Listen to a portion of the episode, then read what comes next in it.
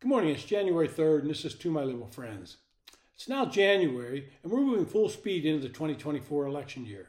We have a presidential race highlighting the ballots, but there are some very important Senate races up this year. The House will be more of a referendum that follows a presidential race. If Biden wins the White House, I would expect Democrats to regain control of the House, and if Trump wins, Republicans will expand their majority. Now, one of the things that has happened in politics is movement of voting groups from one side to the other. Republicans used to be the party of the country club set suburban middle class and rural voters. Democrats were the party of the blue collar worker and minorities. Educated white voters were split down the middle. But if we're to believe what happened in 2016 and 2020 elections, those voting blocs are shifting. In 2016, Donald Trump was able to appeal to blue collar workers. Now, I can remember early in that cycle, I was at a meeting with Congressman John Larson, a Democrat from Connecticut. He pulled me aside and asked me what I thought about Trump. I told him that, in my opinion, Trump was not going to be a factor in the Republican primary. He was just in it to lift his name ID for his TV show. He said he was not so sure because, quote, Augie and Boris at the diner liked him. Now, he was referring to the union workers in his district. He was hearing that Trump was connecting with these workers, and that was true. Trump has continued to appeal that voting bloc, and they are now firmly in his column. At the same time, suburban voters, mainly women, have gravitated to the Democratic side on the abortion issue. If Republicans could solve this issue with some form of compromise, they would benefit in large numbers. The movement of voting groups seems to be continuing this election year. Young voters and Hispanic voters, long staples of Democratic support, seem to be moving in the presidential race. A USA Today and Suffolk University showed Trump was ahead with 39% support among Hispanic voters compared to Biden's 34%, signaling a slump since 2020 when Biden garnered 65% approval from Hispanic voters. The data also highlights a broader trend of decreasing support for Biden among key, various key voter groups, including young voters.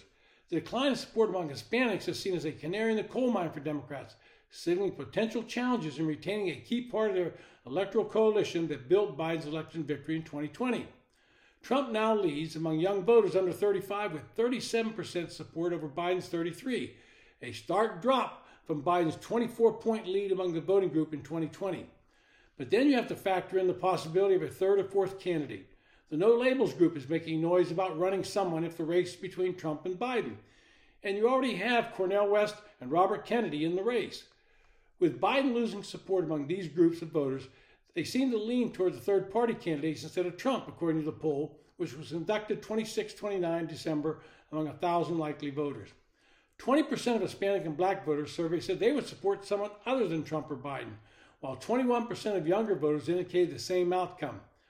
Now, if you look at those numbers closely, that does not bode well, bode well at all for Joe Biden. But the most important set of data in this poll, and demonstrated in other polls, is that Biden is losing support not only among Hispanic voters, but also among African American voters.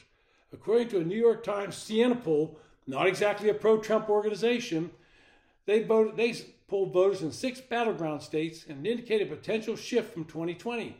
71% of black voters said they would likely vote for Biden if they had to choose a candidate, and 22% said they would likely choose Trump. These voters were in Arizona, Georgia, Michigan, Nevada, Pennsylvania, and Wisconsin. Six states considered the most crucial for a presidential win in 2024. If Trump is able to increase his support among black voters, it could spell doom for the Biden campaign because most political experts credit his strong support from black voters in his 2020 for his win. I think one of the things that has irritated minority voters, both Hispanic and black, is the aggressive push by the Biden administration to end all fossil fuels. They watch gas prices rise and then the attack on appliances, both of which have a disproportionate effect on these voting blocs, contributes to their feeling being ignored. The climate activists tend to be white elite liberals who have not, no idea about the day to day struggles lower income people have in life. But that is who has dominated policy within the Biden administration. If minority voters move toward Trump in any numbers or simply stay home in those states, the key states I mentioned, then Biden's chance of victory could be going up in smoke. This has been to my liberal friends. Thanks for listening.